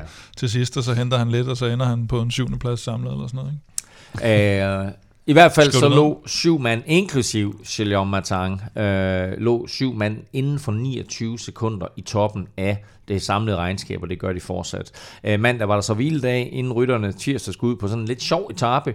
100 km helt fladt, og så 100 km, hvor det gik op og ned hele vejen og sluttede i mål med en lille rampe. Øh, skræddersyd til Magnus Kort. Det taler vi mere om lige om lidt. Aftensmad. Stressende indkøb i ulvetimen. Ingen tid til et hjemmelavet måltid. Med Hello Fresh er oplevelsen anderledes. Du får enkle opskrifter og lækre retter, som hele middagsbordet elsker. Skræddersy din måltidskasse på hellofresh.dk for friskende enkelt så er det nu, at du skal hjælpe Velropa Podcast, og faktisk samtidig gøre noget godt for dig selv. Vi er nemlig glade for, at HelloFresh har valgt at fortsætte som partner her på Velropa Podcast, og det har de selvfølgelig, fordi rigtig mange af jer har bakket op om HelloFresh og deres supertilbud, og dermed også bakket op om Velropa Podcast. HelloFresh er måltidskasser med sund og varieret kost, masser af muligheder, og du kan prøve fire uger nu med en rabat på 725 kroner. Så gå ind på hellofresh.dk og brug koden VELROPA22. Stefan, vi har jo her i forbindelse med Gio Detaljer talt meget om italienske retter og så videre. Har du øh, lavet noget spændende den sidste uge? Ja, nu var jeg jo ude i, jeg fik jo hele den italienske levering, nu er jeg så kommet, kommet lidt videre. Det er jo måske, jeg ved ikke om det er italiensk at spise laks, øh, men de har jo i hvert fald Salmone. også... Øh, de har jo i hvert fald også nogle, nogle af deres fiskerbyer og sådan lidt, øh, ja, lidt skalddyr og, og fisk på menuen, men øh, ja. jeg fik en øh, ponzo-glaseret laks. Okay. Og øh, uh, det, ja. det, det var faktisk ret godt. Jeg har jo holdt mig lidt væk fra, fra fiskeuniverset af en eller anden mærkelig årsag. Men det var fordi, jeg havde den der, jeg har jo den der klassiske menu. Øh, så den er, den er, jeg tror, den er mindre eventyrlysten, og, og så undgår man lidt... Så er en del laks i, faktisk. Ja, jeg tror faktisk, det er første gang, jeg har fået laks. Jeg kørte, kla- øh, jeg kørte klassikeren øh, øh, Panko, Pankoen kom på banen igen. Hvad er det, det som øh, de fleste herhjemme sikkert kender som rasp, men man skal bare bruge... Nej, det, man, det, er sådan noget, det er sådan noget ret stort rasp. Ja, det er noget, noget stort rasp. Noget japansk rasp. Det er sindssygt godt panko. Ja, den der schnitzel, øh, panko øh, schnitzel, og så øh, æbleslår, tror jeg den hedder, med, med æbler og salat og aioli og sådan noget, den er... Det er, det er en uh, Hello Fresh klassiker hos mig i hvert fald, og den, ja. uh, den ryger ned. Der er, der er rigtig mange gode ting at vælge imellem. Øh, jeg har selv lige fået en øh, rødvinsstegt kylling, som er sådan lidt, øh, okay. apropos Tour de France, så er det sådan lidt uh, coq au vin-agtigt. Oh, ja. Så øh, virkelig, virkelig lækker. Øh, du sagde, du får den klassiske. Jeg har valgt den, der hedder hurtig. Øh, det vil sige... jamen, jamen, det har jeg. Prøv at, jamen, øh, jeg, jeg, jeg går ind, og så vælger jeg de der øh, hurtige retter der mellem, mellem, sådan mellem 15 og 25 minutter. Nogle gange så vælger jeg lige en, der var lidt længere. Men, men det er bare rart, det der med at kunne komme hjem, enten man kommer fra arbejde, eller man kommer fra en cykeltur, eller hvad det er. Og så lige få en quickie. Ja. Hvis der, hvis der er couscous, så er der lige få en quickie der, ikke? Præcis. Uh, nej, så er der masser, masser af muligheder ind på Hello Fresh. Har du ikke vendt at tjekke dem ud endnu, så, øh, så, så gør det og bliver inspireret. Der er simpelthen så mange fede retter derinde. Uh, mange lækre retter derinde. Så uh, gå ind og brug den her kode. Prøv Hello Fresh nu. Uh, brug koden VELOROPA22, så får du altså hele 725 kroner i rabat på din første måned. Du kan faktisk godt finde det her tilbud andre steder, men bruger du koden VELOROPA22, så støtter du altså op om Velropa Podcast. Du må meget gerne dele koden med venner og bekendte, så gå ind på hellofresh.dk og brug koden VELROPA22. Hver uge øh, frem mod Tour de France, øh, der vil vi jo gerne give dig et interview med en markant personlighed, der har haft øh, noget med turstarten at gøre, eller har noget med turstarten i Danmark at gøre. I dag har vi en tidligere rytter med, som du jo nok kommer til at se en hel del til i dit fjernsyn til sommer, men som også har lidt en øh, historik med Gio Detalja. Jeg fik en snak med Lars Bak i går tirsdag, som var en meget speciel dag. Lars Bak, tak fordi du har tid til at være med i Europa Podcast. Jo, tak skal du have, Claus. Jamen, øh, hvordan går det med dig? Det er længe siden, vi har hørt fra dig. Jamen, øh, det går stille og roligt. vi har lidt løs pause her med Uno X kvindehold ind til uh, Ride London Classic, uh, der starter her den 27. maj, og så, uh, jamen, så går det løs igen. Nu fokuserer du selvfølgelig mest på kvindeløb, sådan rent berufsmæssigt. Får du tid til at se lidt herrecykling også? Jamen, jeg prøver at se alt det cykling, jeg kan. Uh, jeg har stadigvæk uh, uh, med kommentatorjob med, med TV2, så jeg er nødt til at følge med, og uh, jeg elsker jo at se cykelløb, så, så jeg, jeg ser alt det cykelløb, jeg kan komme til, Claus. Og hvad bliver din rolle her til sommer i forbindelse med turen? Jamen, uh, det bliver jo at skal lave uh, aftentur sammen med, med Rasmus Dagehøj, ligesom, uh, ligesom jeg har gjort de sidste par år, så, uh, så det ser jeg meget frem til. Det var jo uh, det var rigtig sjovt sidste år, uh, og, uh, og det, uh, det håber jeg også, det bliver igen i år. Og hvad ser du til turstart i Danmark? Jamen altså, det bliver jo ikke meget større at gøre det. Uh, jeg tænker lidt, uh, det, er jo, det er jo vanvittigt. De har prøvet at få det til, til Danmark i, i så mange år, og nu er det endelig lykkes. Så uh, jamen, jeg, jeg, jeg glæder mig helt vildt. Det tror jeg, jamen alle, alle cykelinteresserede og ikke cykelinteresserede, det er jo, det er jo en kæmpe, kæmpe event, så uh, det, det, det bliver vildt. Uh, det, det gør det helt sikkert. Er det noget, du nogensinde havde forestillet dig som rytter skulle ske? Jeg tænker, at det, det vil være, være noget, som vil komme til at ske på et tidspunkt, men, øh, Øh, men at ASO bukkede sig øh, for, at der allerede kunne være en hviledag efter tre dage, det, øh, det havde jeg faktisk ikke set komme, men det er jo det, de har gået med til, og det er også derfor, det har været, været en mulighed. Og øh, ja, altså det er jo, nu har vi haft VM på landevej, vi har haft Giro d'Italia, så øh, nu mangler vi bare at få Vueltaen op til, til Danmark også, så, så har vi alle tre Grand Tours. Og øh, det hele det åbner jo med en enkelt start på dansk grund og, og en mulig øh, dansk gul trøje. Hvor gerne vil du have kørt den enkelt start? Øh, det vil jeg rigtig, rigtig gerne. Jeg, jeg var jo privilegeret at, at komme til at køre både øh, ja, VM øh, i København ikke, og, og Giro d'Italia, øh, som startede i, i Danmark også. Så, så øh, jeg, jeg skal ikke klage, men det er klart, at Tour de France, det er... Det er det, det er det største, så, så det kunne da være fedt at, øh, at have, få lov til at køre det, men øh, så kan jeg så stå og, og evaluere om aftenen og, og gøre mig klog på, hvad, hvad de unge danskere har, har gjort rigtigt, og hvad de har gjort forkert. Øh, forhåbentlig så har de gjort alting rigtigt, og, øh, og der er en dansker, der kører rundt i gule førtrøje, når, når vi kommer ud af Danmark. Det vil øh, det være den optimale øh, udgang på øh, de tre dage i Danmark. Uh, får du fulgt lidt med i Giroen? Ja, det gør jeg faktisk. Uh, nu er det jo 10 år siden, jeg vandt en etape, Claus. Det er jo, uh, det er jo uh, Nor- Norges nationaldag 17. 17. maj, så, uh, så det kan jeg, jeg, jeg er med. jeg vil til at spørge dig, om du vidste, hvorfor jeg ringede til dig. Ja, jeg, jeg, jeg, jeg havde det lidt i tankerne. Øh, sidste uge, da du, da du snakkede om det, så, så havde jeg ikke, men da, da jeg så ligesom så øh, dagen i dag, også fordi jeg blev påmindet af, af nogle af mine venner, så, øh, så tænkte jeg, at du, der var nok lumps bagtanke med det, så øh, det er altid dejligt, når du ringer, Claus. Hvor er Lars, det er 10 år siden, du vandt en etape i Giro d'Italia. Et det, og to, så er det sidste gang, en dansker vandt. Øh, Lars, tag mig lige tilbage der til for 10 år siden. Hvad husker du fra etappen? Jamen, jeg husker, øh, at, at, øh, at det var en etape, som, som øh, jeg potentielt kunne vinde. Øh, jeg var i rigtig, rigtig god form, og, øh, og jeg gjorde jo også alt for, for at komme med i det her udbud. Øh, og, og da det så kom afsted, øh, så sagde jeg, at det her, det er, det er altså en stor chance, fordi vi, vi, øh, vi fik et godt forspring, og så... Øh, jamen så, så stod, stod det hele bare øh, ja, i, i mit stjernetegn til sidst, kunne til at sige. Ikke? Jeg, jeg var jeg var god, heldig, og, og timing var, var bare helt rigtig på, på, de sidste, på de sidste par kilometer, og så, øh, ja, så kørte jeg bare fra dem. Ikke? Øh, det var jo øh, ja, det var en kæmpe stor dag. Altså, det, det er noget, jeg stadigvæk kan, kan få gås ud af at tænke på, fordi at det, er, det er bare kæmpe stort at, at vinde en Grand Tour. Øh, og selvfølgelig havde det allerbedste at være der vinde i Tour de France, men, øh, men det var jeg ikke god nok til. Så måtte jeg tage Giroen, og det var, det var kæmpe stort for mig også. Altså det sjove det er jo, at den etape, vi skal se i dag, den ligger til Magnus Kort. Kunne det ikke være meget sjovt, hvis han vandt i dag? Jo, og Magnus Kort har jo fødselsdag øh, samme dag som mig, 16. januar, så øh, det, det, det, kan ikke, øh, det, ligger, det ligger i stjernerne, skal vi ikke sige det sådan, øh, at øh, han skal vinde i dag, så øh, det, det kunne jo være kæmpe stort, og så øh, er, der, er der nogen, der kan, så er det Magnus Kort, øh, og så har han jo vundet i alle tre Grand Tours, så, så det er da bare med at få det gjort i dag. Den der med den fælles fødselsdag, det var en lille fun fact, jeg ikke var klar over. Ja, men det er, det er sådan noget, du, du, du, skal, du skal undersøge inden, Claus, men det, det har vi faktisk, og øh, han har så bare vundet øh, mange flere cykelløb, end jeg nogensinde har gjort i min karriere, så, øh, så det skal han bare blive ved med. Øh, men øh, men jeg, jeg tror også, øh, han, han, han har store muligheder, hvis det ikke bliver i dag, jamen, så, øh, så, så har han stadigvæk øh, ja, mange muligheder tilbage. Jo. Han er jo god hjælp til ringen, Magnus.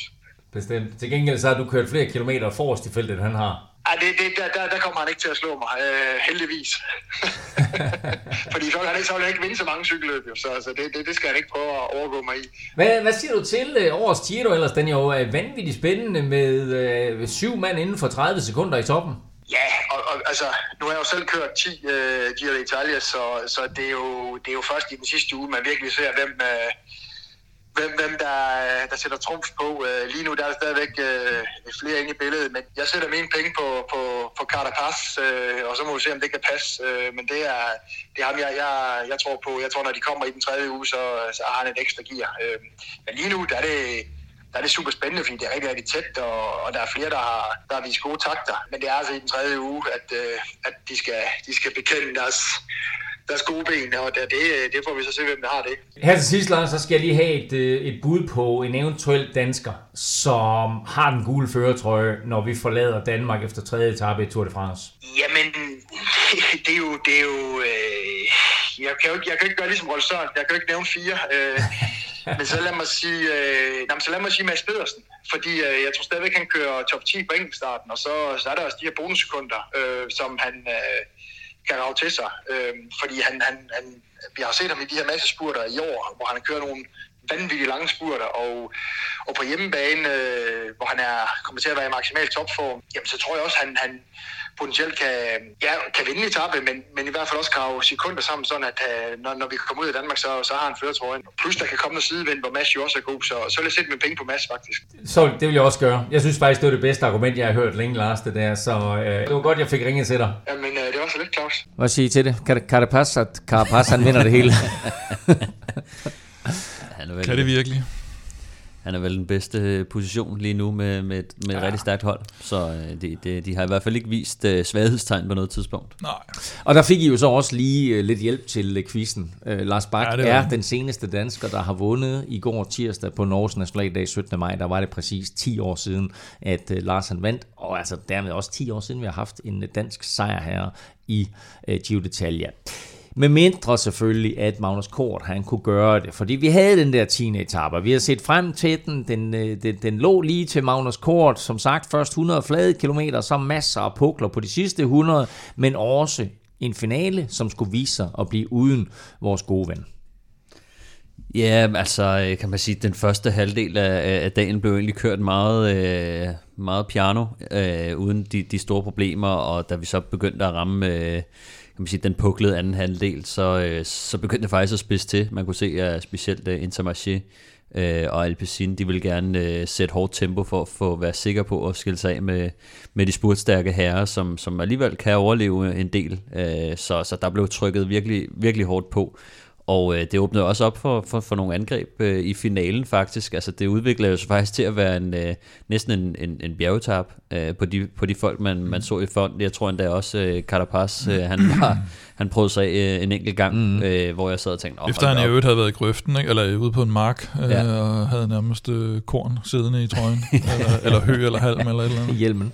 Ja, øh, at den blev kørt rigtig, rigtig hårdt, og vi så faktisk også til sidst, at øh, jeg tror, det var Pozzo Vivo, der selv måtte frem og, ja. og lukke nogle af de der angreb, fordi at det var hele, altså de havde faktisk skabt et monster der, som, som jeg ikke tror, de var klar til at, til at håndtere så godt, men, øh, men altså, det, det, det var en fed etape, og det blev bare for hårdt for, for Magnus, som, som ikke helt har, øh, kan man sige, han havde jo ikke øh, formen øh, super godt på plads øh, inden, og det, det, det er jo det, han skal finde det undervejs i løbet, og det er en, det er en svær opgave. Man kan sige, at den, den første etape der var jo lidt en anden sag, for der var det kun lige til sidst, der skulle, der skulle lukkes op, og mm. der, var det, der var det på eksplosionen lige til sidst, hvor den her, der var det op og ned de sidste 100 km, og i hvert fald de 50 af dem blev der kørt, øh, blev der kørt virkelig hårdt fra, Ja. ja. fra Alpecin og Intermarché. Og, og Intermarché viser jo at være noget stærkere hold end Alpecin, synes jeg, i, i det terræn, kunne man godt se. Øh, men har selvfølgelig bestemt. også lidt nogle andre typer, som, øh, som Jan Hirt og Tata med og Porto Vivo, de, Ja. ja. de lige pludselig kan sætte i spil der. Ja, jeg tror også, jeg, øh, altså, jeg, jeg snakkede faktisk også øh, med, med Matti om det øh, kort, øh, hvor at han også var inde på, altså det var præcis det med, at øh, Kort var kommet ind til, til første etape med, med, en, med en hel masse friskhed, og mm. der kan man lave noget spektakulært øh, på, på første dagen, men, øh, men når trætheden først begynder at, melde sig, så... Øh, så skal man altså lige begynde at, at tænke lidt mere om det, og prøve at restituere lidt mere fra dag til dag. Så ja, nu synes jeg til gengæld også, at vi har set en, en Magnus Kort, der har, været lidt mere anonym, øh, hverken gået i udbrud og, og ikke været fremme og spille med musklerne på, tids, øh, på noget tidspunkt, så, så jeg tror, at han skal begynde at, at lave noget snart. En anden sjov ting, som jeg også hørte fra Mati, fordi jeg spurgte ham så ind til massespurterne og de der lidt mere kuperede spurter, hvor at vi ved jo, at Magnus Kort, han har været lidt, øh, han har været sådan lidt, øh, holdt sig lidt ude for, for spurterne, når, når der var for mange. Øh, men der var Mati altså sådan lidt, øh, det, det kan han skulle blive nødt til. Altså, det gider de sgu ikke høre på, hvis han mm. ikke, han er jo, han kan jo komme udenom, han er hurtig rytter, så, mm. øh, så, så, øh, så, så må han skulle, han, han skal til at spurte. Men det, det plejer at være sådan en etape her, hvor netop, at, at Magnus har en god chance for at vinde, fordi det, det udvikler sig jo præcis, som mm. vi har forventet. Alle de store sprinter, de ryger af, og det er jo der, hvor Magnus som rent har en fordel, for han er bedre til at køre bag end de fleste. Men altså her, der ender han med at blive smidt øh, sammen med Cavendish, sammen med Caleb Ewan, sammen med Demar, øh, og kommer ind et, øh, et minut efter alle de andre. Til gengæld, så fik vi jo så blandt de tilbageværende en fuldstændig forrygende finale. Du har gennemgået det lidt, Stefan. Der var mm. skud i øst og vest og så videre. Der var flere, der prøvede sig af. Og så endte det hele med, at Eritreas stolte søn, ham med champagnebroppen, han jo rent faktisk, sådan rent spurtmæssigt, kørte en uh, Flandern Kasper Askren på Mathieu van der Poel. En champagnegalop. Hvad hedder uh. det? Uh, Ja, det var, det var sådan en, øh, det var vel i virkeligheden sådan lidt en omvendt Van der Pol, fordi det var vel Van der Pol, der startede den i Flandern, men også for langt mm. udefra til ham selv. Og så er det, han ender det med det der med... Det er Mads P. og Wout van Aert. Ja, og det, det, det kan han, så, så er han nødt til at sætte sig ned til sidst. Øh, og i det der, hvor, hvor man også, og det, eller det der var lighedstegnet, det var jo det her med, at den kommer ligesom i to ryg, den her spurt. Og man tænker, okay, nu kommer han så op, og nu, nu går han så forbi, og så har han ikke det der andet kick, mm. som giver mig så, han fortsætter, og så sætter uh, Van der Pose ned og giver thumbs up, i for, og det var en reference til den, der havde været dagen før, hvor han ligesom grinede lidt af, er der nogen, der... Nej, nej. at, uh, at Van der Pole lidt havde grinet af, at Girmay havde sagt, at, at, at rytterne lå og holdt øje med både ham og Van der mm. Hvor der lå lidt i det der den der emoji, han fik smidt på Twitter der, at ja, så så, kammerat, nu skal du lige herop til os andre stjerner, ikke? Og det tror jeg så var det, den thumbs up sagde, okay. Og Belgiamund i øvrigt lavede han også til ham, så jeg, altså, okay, mm, nu er du med. Og så, altså, nu er du i det og så det allerførste, han gjorde, det var at give ham krammer på den ja. anden side målstregen. Ja. Men altså, jeg vil også sige, øh, også hvis man lige nu, nu øh, kan man jo se øh, nogle af hans vattal, og øh, jeg tror, han havde 1150 watt i 15 øh, sekunder, hvilket faktisk er, det er, øh, det, det er sgu rimelig imponerende fra en mand, der ikke er særlig stor. Altså, ja, ja, ja. Det, det skal man også bare tænke over. Altså, at, og så vil jeg også bare sige, Van der Pol, med alt det lort, han lavede, han, han lavede øh, angreb jo øh, igen og igen, og, og var også fremme og, og lukke nogle af de andre, der de angreb, mm. øh, hvor man sidder og tænker, hvad, hvad, hvad vil du egentlig? Altså, øh, altså enten vil du i udbrud, eller også så vil du have nogen, der skal, så vil du køre den hjem til en, ja, en spurt, men så skal du ikke selv sidde og, og lukke alle de huller, så jeg tror også, Van der Poel havde kørt sig selv øh, godt øh, død mm. inden den der spurt. Jeg har kørt sig mere i hegnet, og jeg tror, det, det hænger nok også sammen med det, vi lige talte om før, med styrkeforholdet i sådan en finale her mellem de to hold øh, Intermarché og Alpecin, hvor Van der Poel godt ved, mit hold holder ikke hele vejen hjem.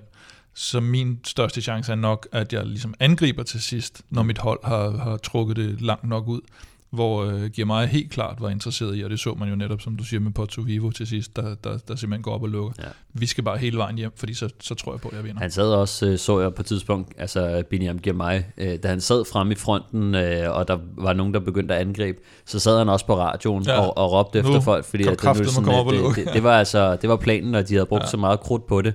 Øh, Alpecin, der også har brugt så meget krudt på at holde det samlet, øh, og så skal Van der Poel øh, lægge angreb og lukke andres øh, angreb og sådan noget. Det, det forstår jeg ikke så meget af. Og, og han har også selv sagt det her med, at nu han havde skiftet her i foråret til, at han blev nødt til at køre lidt klogere, fordi han ikke var lige så stærk, som han plejede at være. Nu vil han gå ud og prøve at være spektakulær igen, og så har jeg det sådan lidt, men altså, kan du ikke bare, øh, kan du ikke bare gå tilbage til at være, være både klog og stærk, i stedet for kun øh, at, at vælge det ene, ikke? Så Yeah. Og jeg ved godt, at han, han øh, havde offret sig meget, øh, Van der Poel, og sågar også angrebet, og måske brændt en tændstik eller to på det der. Men er vi der nu, at der er kommet sådan lidt et blueprint på, hvordan man slår Van der Poel, at har man benene, så skal man starte en lang spurt mod ham. Det er i hvert fald en fordel, ser det ud som om at starte langt udefra. Det er der ikke nogen tvivl om, at uh, så man, som jeg siger, både med, med, med Askren og med Girmay, at, han, at der kan han godt, uh, også fordi, at han typisk netop vil have brugt mange, eller flere kræfter ude på ruten end de andre. Øh, det, det, i, I et gennemsnitsløb, der vil, han have, der, vil, der vil han have spillet lidt mere med musklerne. Og det er måske det, han mangler der til sidst, når han er nødt til at, at sætte sig ned og sige, okay, så er det, så er det game over for mit vedkommende. Det er, også sjovt, fordi at når han angriber, så angriber han som om, at altså sådan, det her det er det Altså, sidste. er Det er, 500 det, er det vindende angreb i, mm. til VM. Altså det er sådan hver gang. Mm. Og han vil ikke have nogen med. Mm. Og det synes jeg, det, det undrer mig rigtig tit over, fordi at, altså man tænker, okay, hvis du angriber på den der måde, så er det udtryk for, du vil køre alene hjem herfra. Der er ikke nogen, der går efter, altså du ved, der, dem, der prøver at gå efter, dem kører han agt ud mm. med det samme.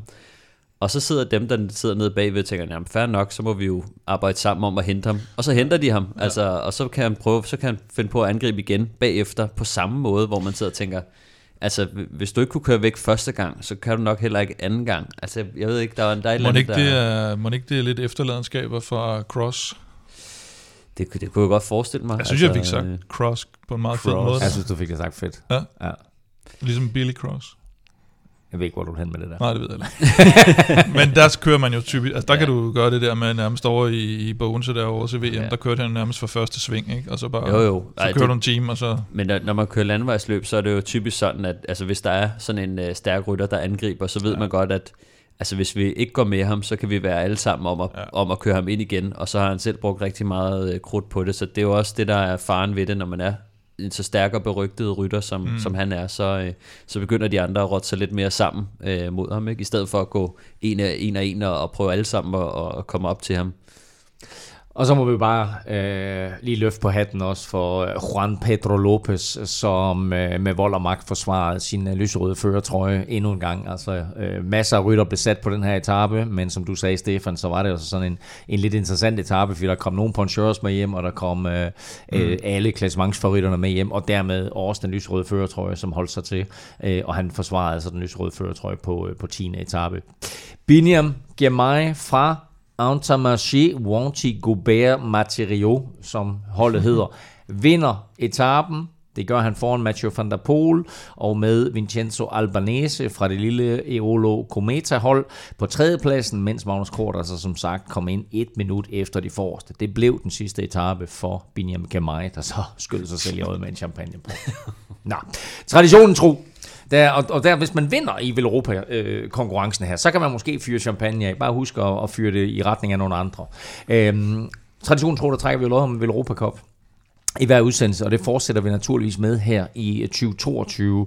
Og så snart Giroen er færdig, så trækker vi faktisk også lod om tre super fede bøger, nemlig billedbogen eller fotobogen om man vil, øh, fra fotografen Niels Meilvang, der har dokumenteret Tour de France gennem 20 år med sine enestående evner bag et kamera. Øh, det er noget nær den perfekte coffee table book for alle cykelfans. Og vil du deltage i lodtrækningen om en af de her tre bøger, øh, og naturligvis en kop, så er det nemt at være med og støtte os på tier.dk. Beløbet er valgfrit, og du donerer hver gang vi udgiver en ny podcast, og når du så donerer, så deltager du altså hver uge i vores lodtrækninger. Stefan, vi skal have fundet vinderen af ugens Velropa Cup. Det skal vi. Øh, den her gang, så har vi en, der, der har bare lagt en femmer, øh, men det har han også gjort i noget tid faktisk. Øh, han har lagt siden maj 2020, så det er altså to, to år nu faktisk. Wow, det er Øhm, præcist. Vinderen det er Kenneth Parnset. Parnset. Det kan være, at vi har en svensk, svensk lytter med. Er det et svensk navn? eller? Kenneth Parnset. Det kunne også være et møbel i en IKEA-forretning. en Parnset. Er det sådan en lille reol, eller hvad? Ja, det tror jeg. Det er sådan Anyway, en Kenneth, vi- skuffedejer med en kommode. Så, øh, Kenneth, tusind tak, fordi du øh, støtter Velropa Podcast, og kæmpe stor tillykke med øh, din øh, Velropa Cup. Vi vil jo naturligvis gerne se den på de sociale medier, så tag et billede af den, når du, øh, når du får den. Øh, og gerne, at du sidder og drikker i den, mens du sidder og ser et øh, cykelløb. Jeg drikker 18, tror jeg, det hedder. øh, for alle vores lodtrækninger, der gør, det vi jo, der gør vi det på den måde, at for hver femmer, du donerer, der får du et lod i puljen, så jo større beløb, jo flere lodder, og dermed altså større chance for at vinde. Du finder link både på velropa.dk og på tier.dk. Mange tak for støtten til alle, og tillykke til Kenneth, og husk at støtte, hvis du vil være med i konkurrencen, lodtrækningen om de her tre bøger fremadrettet. Og så er 11. etape netop slut. Den endte ikke overraskende i en masse spurt. Der var ikke mange buller på vejen. Øh, Der gik fra Sant'Angelo di Romagna til Reggio Emilia. Kan I lide det? Nå, Romagna. Øh, hvad sagde du? Romagna. Romagna, hvad sagde jeg? Romagna. Romania, Romania, Romania. Nå, i, I alt 203 km, hvor feltets hurtigste glædede sig til endnu en mano a mano test, men øh, som du nævnte tidligere, Stefan, så for Mark Cavendish, der var det uden Michael Mørkøv, og det synes jeg faktisk godt, man kunne se ja. I spurten. En spurt, der bliver vundet, kunne hjælpe med, af Alberto Danese. Verdens bedste lead-out-rytter.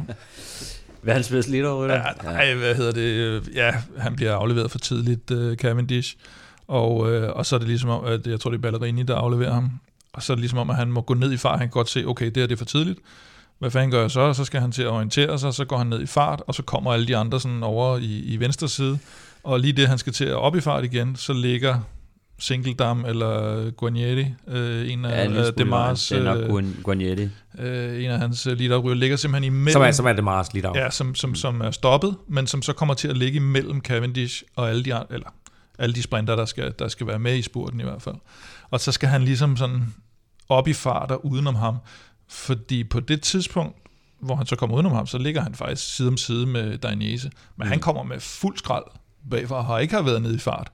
Og der kan man bare se, hvordan så kører toget bare, og så, så må Cavendish, øh, han stopper jo med at spurte. øh, Ja, han stopper forholdsvis hurtigt faktisk. Ja. Ja. Der, hvor han øh, faktisk øh, kommer ud igen. Altså, øh, der er det jo faktisk Demar, der har åbnet en rigtig tidlig Mm. spurt og kommer blæsende med, med mange af de andre sprinter øh, på hjul. Så, øh, så der har han faktisk tabt den allerede der. Altså Ja. det, de går udenom ham. Øh, og, og jeg tror også, det, det er rigtig hårdt, når man, han sidder jo... Han bliver leveret af, af Ballerini, som mm. øh, kommer altså jo alt for tidligt Ja, frem. ja. Øh, og det, det, det skal man tænke over. Både Ballerini går død, taber farten, men det er også hårdt at sidde i anden position. Øh, så, øh, så hvis ikke man bliver leveret perfekt, så, øh, så går det for alvor galt. Øh, fordi at øh, man får meget mere vind på snuden, øh, når man ligger toer. Øh, øh, hvad hedder det? Selvfølgelig ikke øh, mere end...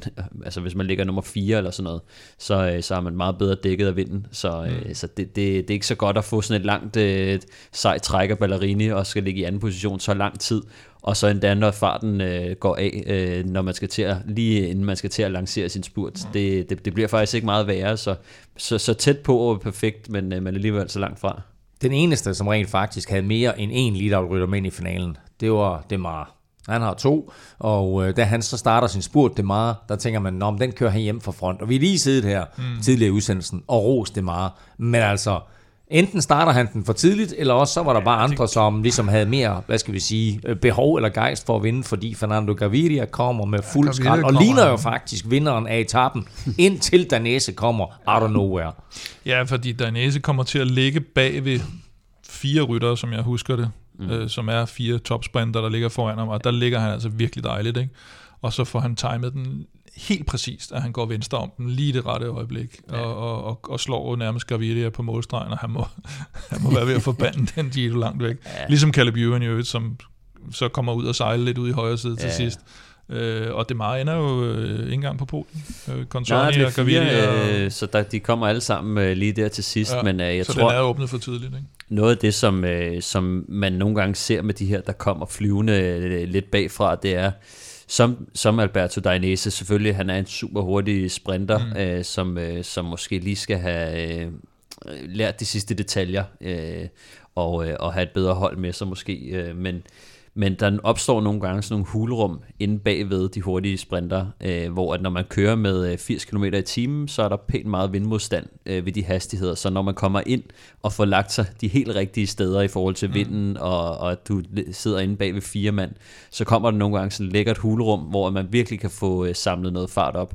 Og øh, det, det, det er sådan, jeg ser, at øh, Dainese, han, øh, han får, får, kan man sige, udnytte situationen, men, men jeg tror også, der skal en god øh, portion held til, fordi ja. vi, vi har set nogle gange før, specielt øh, ham her, øh, Daniel McLay, øh, var der nogle mm. videoer af, hvor han får guidet sig igennem øh, nogle vanvittige spurter, ja. øh, siddende nærmest, ikke, og overspurter nogle øh, store sprinter, så det er noget, man kan gøre, men der skal altså meget held til, så det er ikke, det er ikke en strategi, øh, man kan, man kan planlægge sig frem til, men, øh, men nogle gange, så kan man være, så kan man være lidt heldig og, og udnytte de situationer, der, der opstår.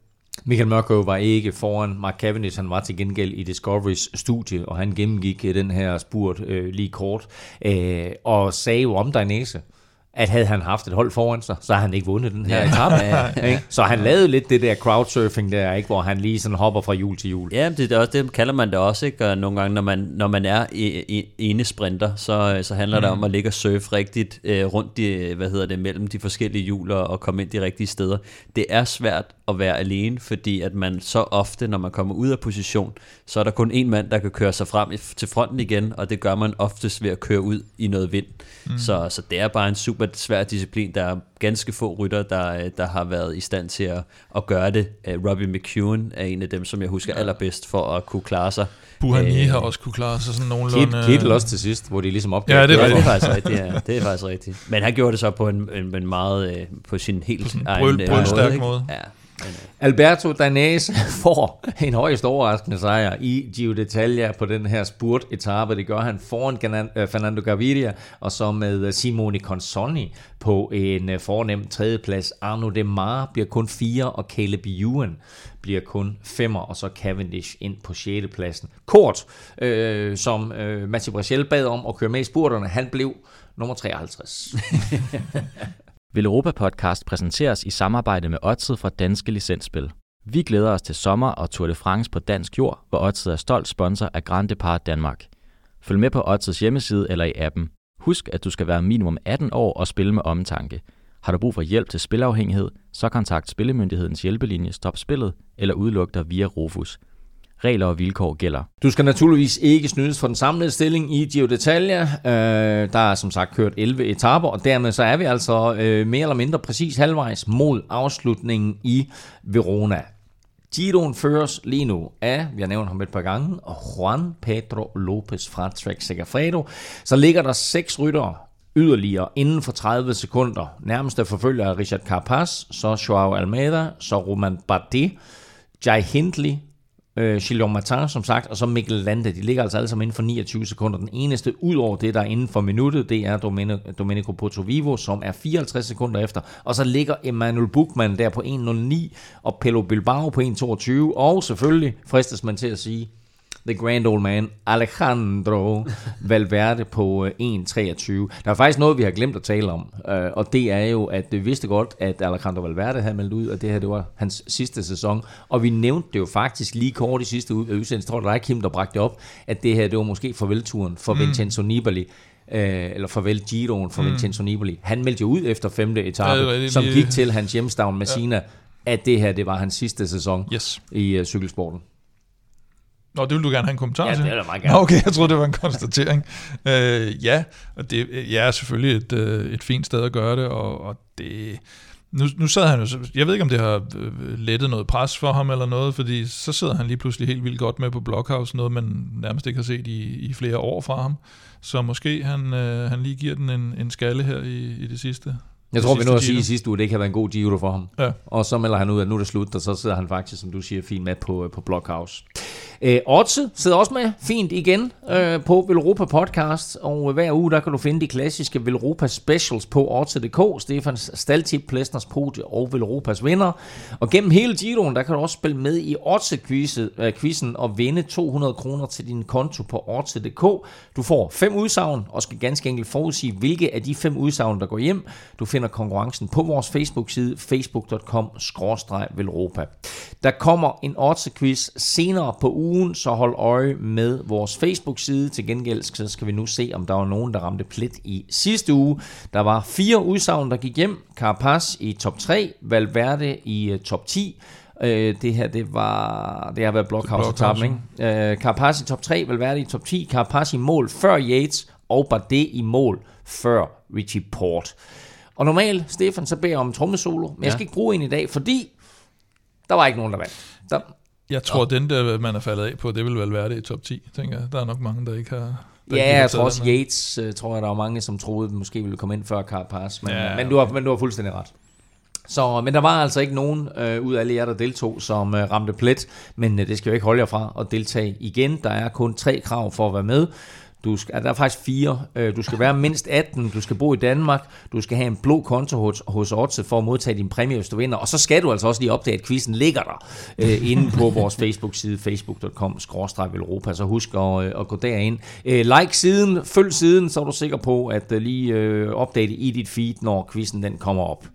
Nu kigger vi frem mod de kommende etaper i Giro d'Italia, og øh, det begynder sådan til dels, øh, kan vi vel sige, stille og roligt. Men så skal der lov for, at Giroen skruer op både for højdemeter og sværhedsgrad, Kim. Når vi nærmer os den humane sidste uge, og det er det, vi kalder for. øh, ja, øh, hvad hedder det? Torsdag, som er i morgen. Parma, Genua. To øh, klassiske øh, italienske byer, 204 ja. km. Jeg skal sige, det lyder som en fodboldkamp. Ja, det kunne det faktisk sagtens have været. Men øh, så havde det nok heddet Sampdoria, tænker jeg.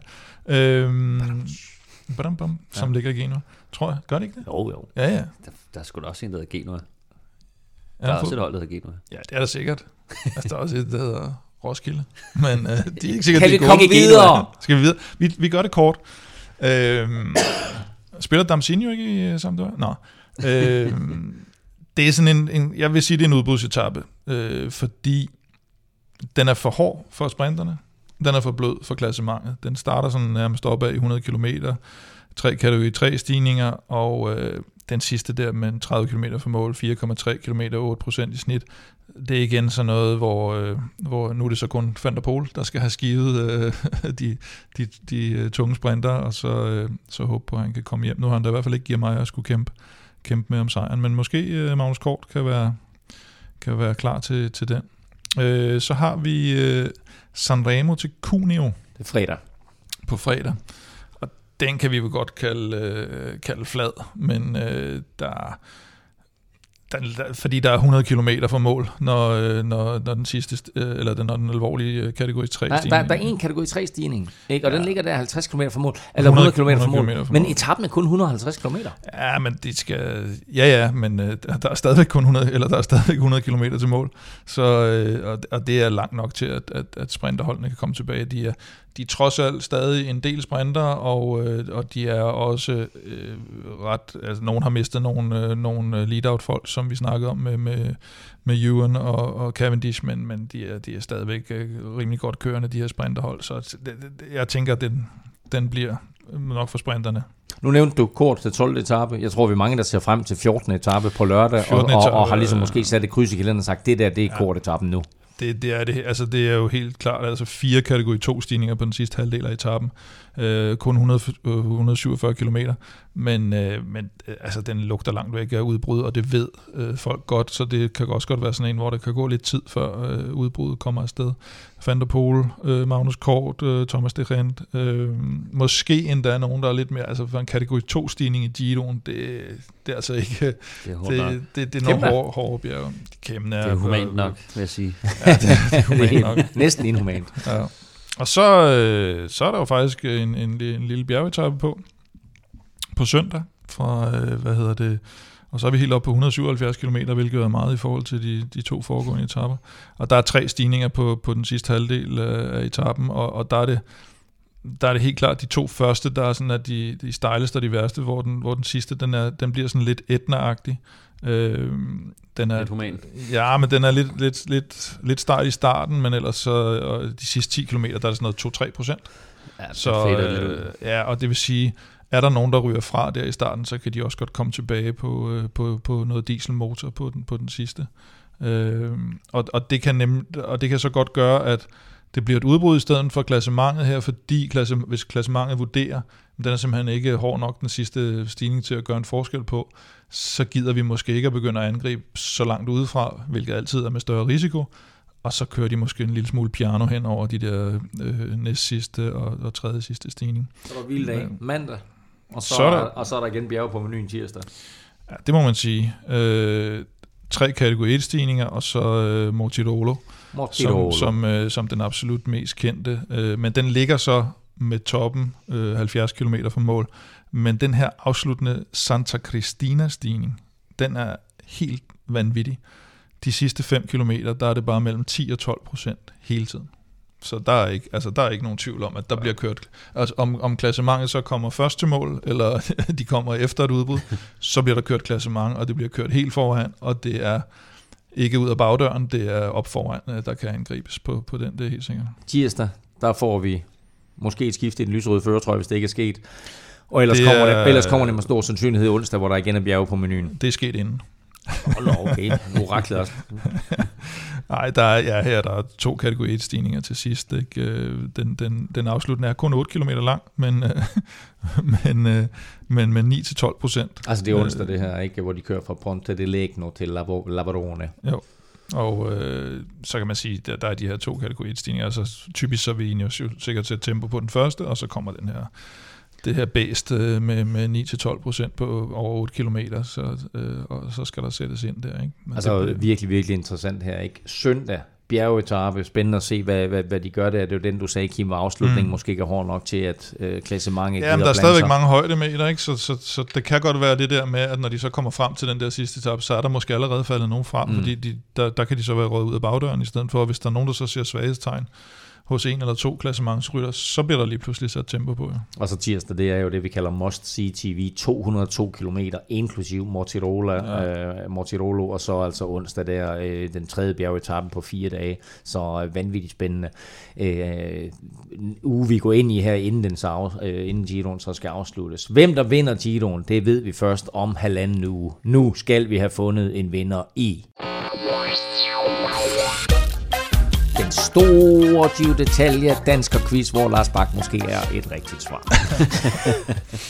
uh, spørgsmålet var jo simpelt. Uh, det er en ja. last man standing. Danske etapevinder i Gio Detalje. Stefan, du har serveretten. Vil du selv svare først, eller vil du lade Kim svare først? Øh, ja, men jeg, jeg, jeg lægger bare ud. Men, øh, men Lars Bak. Du lægger ud. Fjerner med, Lars Den er, den er jo gratis. Godt. Jamen, jeg kan fortælle, at det var som sagt i 2012, og det var 12. etape. Så tager jeg Rolf Sørensen. Rolf Sørensen har vundet, det gjorde han i 1995 på 9. etape. Øhm, så tager jeg øh, Jesper Skiby. Jesper Skiby, hvor jeg tror, mener du, han har vundet? det er en ret stor sandsynlighed. Det er ret stor sandsynlighed for. Øh, han vandt øh, i 1989 på 19. etape. Så tager jeg god gamle Ole Ritter. Sådan der. Og hvad kan vi sige om Ole Ritter, Kim? Vi siger, at han øh, vandt jo